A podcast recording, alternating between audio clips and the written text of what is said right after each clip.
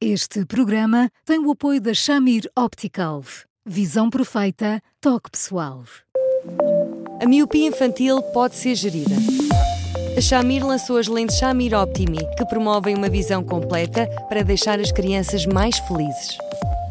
As lentes Shamir, que gerem a progressão da miopia, são super resistentes, estéticas e muito confortáveis. Com as lentes Shamir Optimi, melhora o bem-estar da sua criança.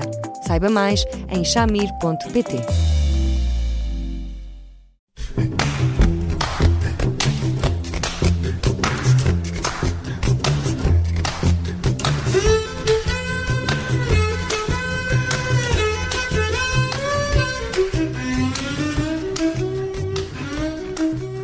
Bem-vindos a mais um Porque Sim Não é Resposta com o psicólogo Eduardo Sá. Hoje vamos falar de uh, clientes uh, tensos, uh, hostis e até mal educados. Estamos a falar de funcionários que atendem pessoas que estão assim cada vez mais hostis, talvez até mais doentes desde a pandemia. Olá, Eduardo. Olá. Olá, Eduardo. Será mesmo assim? As pessoas estão mais hostis desde a pandemia? E olá, Bruno, claro. Um, um, é estranho, não é? Porque um, não é uma nem duas pessoas ligadas à restauração, ao comércio, etc., a serviços, que se queixam invariavelmente de tudo isto. E nós também sabemos que às vezes estas coisas pegam uh, como se fosse uma ideia que se repete, mas eu, eu não sinto que, que realmente seja assim. E, e, de facto, são pessoas tão diferentes, em contextos tão distintos, que chamam a atenção disso, que eu acho que era a altura de nós talvez pararmos um bocadinho e dizermos assim: Uau, o que é que está a acontecer? Eu não acho que as pessoas tenham ficado mais doentes com a pandemia, que fique claro. Um, claro que é verdade que durante a pandemia e em função dos. Uh, enfim, do, do, recolhimento obrigatório uh, que nós todos fomos uh, levados a fazer. numa primeira vez, acho que ficámos todo, todos mais ou menos surpreendidos, surpreendidos até com a nossa capacidade de reagir a tudo aquilo e surpreendidos, sobretudo perplexos com tudo o que estava a acontecer. No, no segundo confinamento já foi diferente.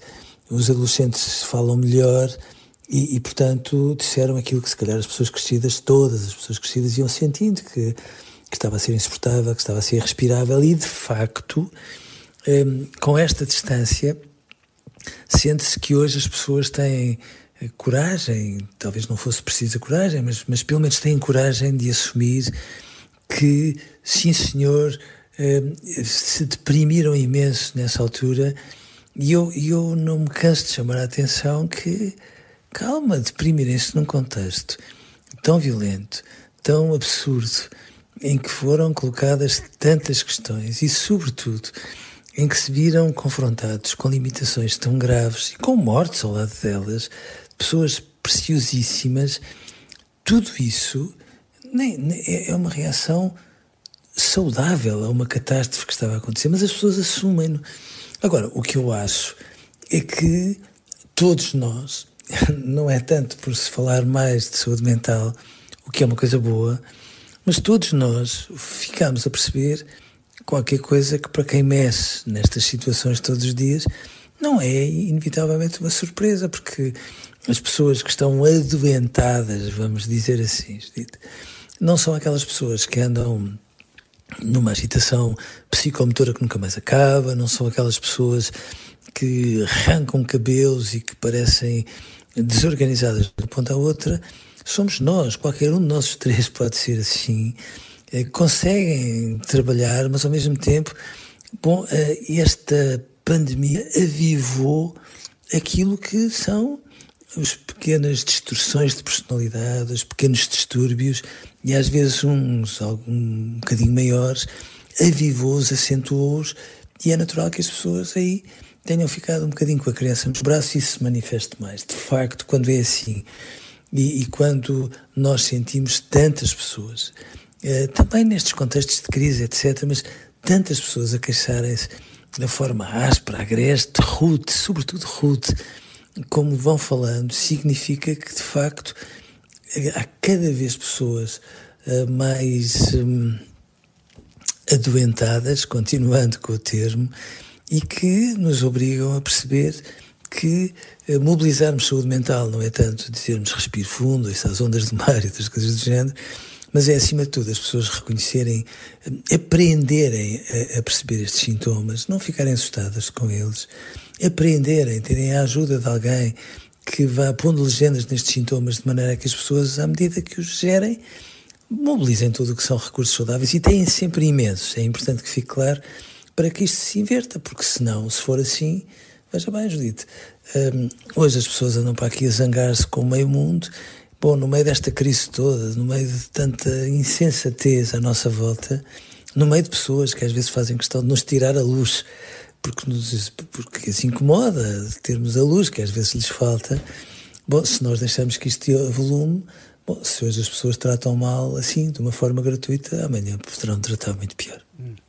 Uh, Eduardo, será que a pandemia nos fez perder um pouco o jeito, uh, aquele toque necessário uh, o hábito do contacto humano com os outros, aquele período de confinamento, ou, permita-me aqui o trocadilho, agora é que nos caiu a máscara e aproveitámos esse período sem grande contacto com os outros para deixarmos vir à superfície? Sabe, coisas negativas que estavam sim, encerradas. Eu acho que é mais isso, sabe, Bruno, porque Vamos mais uma vez aos adolescentes só pedir boleia para que isto possa ficar claro. Os adolescentes, todos eles, reagiram à pandemia de uma forma eh, muito, muito, muito sofrida, a não ser aqueles que eram muito tímidos, muito antissociais, vamos pôr isto com muitas aspas, que tinham muitas dificuldades de se relacionar em terreno aberto que acharam que a pandemia era, naquela altura, uma boia de salvação. Eu digo naquela altura porque aquilo que nos safa num determinado momento não, não, não, não nos organiza por inerência. E de facto, todos nós, o Bruno, o Dito, eu, todos nós, os nossos amigos, quantas vezes nos disseram isso, que era muito engraçado chegar à pandemia para nós percebermos que, ei, nós temos amigos. Andamos completamente desmazelados para eles, já não nos lembramos às vezes da última mensagem que lhes enviámos, do último gosto de ti, olha, vai um abraço e outro tipo de coisas, ou dos cinco minutos que perdemos, que nunca são perdidos, mas que nós insistimos a dizer que perdemos, a falar com eles, e, e era muito curioso nós percebermos que a dimensão humana, de repente, estava na primeira fila de todos nós. As pessoas tornaram-se mais humanas, perceberam o óbvio. Nós para estarmos bem, precisamos de estar bem uns com os outros. E com quantos mais nós estivermos bem, melhores nós estamos. E de facto a expectativa era que depois de uma aprendizagem tão dura e tão de supetão, as pessoas dissessem calma, nós andamos todos armados em parvos, tempo demais, é a altura de apanharmos a boleia e dizermos assim, nunca mais vou ficar desmazelado. E o nunca mais durou para aí dois meses, Bruno. E as pessoas voltaram aos mesmos vícios e, e, com esta particularidade, como diz. E até piores, se calhar, não? E até piores, Bruno, é verdade. Portanto, a determinada altura caiu mesmo a, a, a, máscara e aquilo que fica não são pessoas humanas que estão a dizer: Olha, um abraço, pá. qual foi a última vez que eu te disse gostava de ti? Nada disso. São pessoas que ficam agrestes, viradas sobre si, e por isso é que eu acho que nós aqui, se calhar temos que falar várias vezes nisso, porque começa a falar-se com uma naturalidade que a mim me inquieta profundamente da pandemia da solidão, como a pandemia do futuro, bom, num mundo em que nós até fazemos chamadas em bom, com, com, com, com imagem.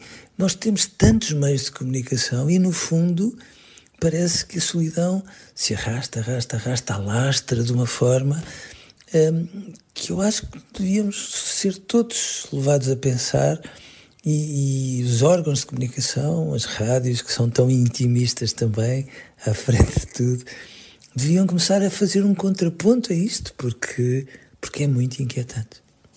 Mas eh, quando se diz que a pandemia, eh, enfim, trazia tantas expectativas que as pessoas de repente percebessem um, ehm, o quanto era preciso o outro e a proximidade do outro, onde é que isso se perdeu? Porquê é que se perdeu? Oh, dito, ainda bem que nós não estamos no ar, sabe? Mas, mas eu acho que nós somos, andamos todos muito engolidos por drogas leves. E, e é muito curioso porque nós passamos a vida a dizer que trabalhamos muito. Nós trabalhamos muito, é verdade que sim. E, e sei lá, e quando se vive em Lisboa são duas horas para vir, duas horas para ir. É tudo feiote. Neste registro não tem muita graça, evidentemente. Mas também é verdade que se nós formos aos nossos avós, nem preciso de, não precisamos de ir mais longe. Eles não tinham subsídios de férias, não tinham apoio na doença, eles não tinham micro-ondas, não tinham máquina de lavar louça, máquina de lavar roupa. Era tudo tão mais duro. Para se comunicar tinha que se mandar um, uma carta que sabe Deus quantos dias é que levava a chegar. E, portanto, às vezes nós uh, ficamos presos nas justificações e eu, quando vejo aquelas pessoas dizerem que fantástico, ou que medo em relação à inteligência artificial, eu costumo dizer, calma, porque ela anda aí. Quando nós deitamos mãos às banalidades e, e nos justificamos com as banalidades, é inteligência artificial. Nós somos muito mais inteligentes do que isto. E, portanto, nós desmazelamos-nos. Nós, quanto tempo por dia, se nós fôssemos a cronometrar o tempo que nós, nós três, talvez não, mas o tempo que as pessoas crescidas perdem por dia a fazer scroll numa rede social é imenso. Às vezes, qualquer um de nós os três, quando, quando se aventura e diz são 5 minutos só para ver o que é que se passa, às vezes damos conta passaram 30. E isso não é um sintoma de cansaço, Eduardo? Um cansaço até existencial. É, é, é, Bruno, é. É sinal que as pessoas não estão tão bem assim. As pessoas não. E por isso é que eu às vezes tenho medo dos termos, mas também não temos que fugir a eles. Não, não quer dizer que as pessoas estejam todas deprimidas. Mas as pessoas não estão a amar a vida que têm, porque é óbvio que qualquer um de nós sabe que quando nós temos uma vida sofalheira e as coisas estão a correr, enfim, como deve ser, etc., nós somos todos pessoas que põem a saúde mental à frente de tudo. Mas pomos intuitivamente. Nós damos prioridade àquilo que merece prioridade. E às vezes parecemos aquelas crianças que enrolam o caracol e se embalam e se embalam e se embalam e se deixam estar sozinhas quando, naqueles 30 minutos em que estivemos a, a, a fazer scroll, podíamos telefonar. Uh, olhe, já agora para a pessoa que, que vive connosco e que às vezes será aquela que merece enfim, as nossas maiores distrações, a dizer, olha, qual foi a última vez em que disse que te amava? Olha, mas eu queria dizer que, que é uma sorte viver contigo e às vezes perdemos, com aspas, porque não é perder, perdemos três minutos. Os outros 27 ainda sobram para fazer um sem número de coisas.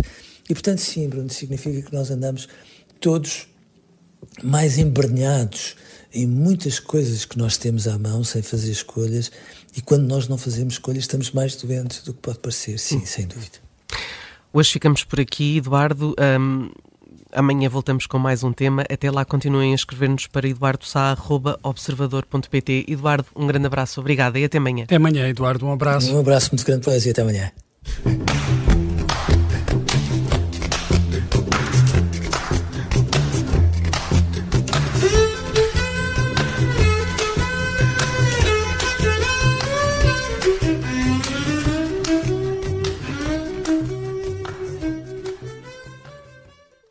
Este programa tem o apoio da Shamir Optical. Visão perfeita, toque pessoal.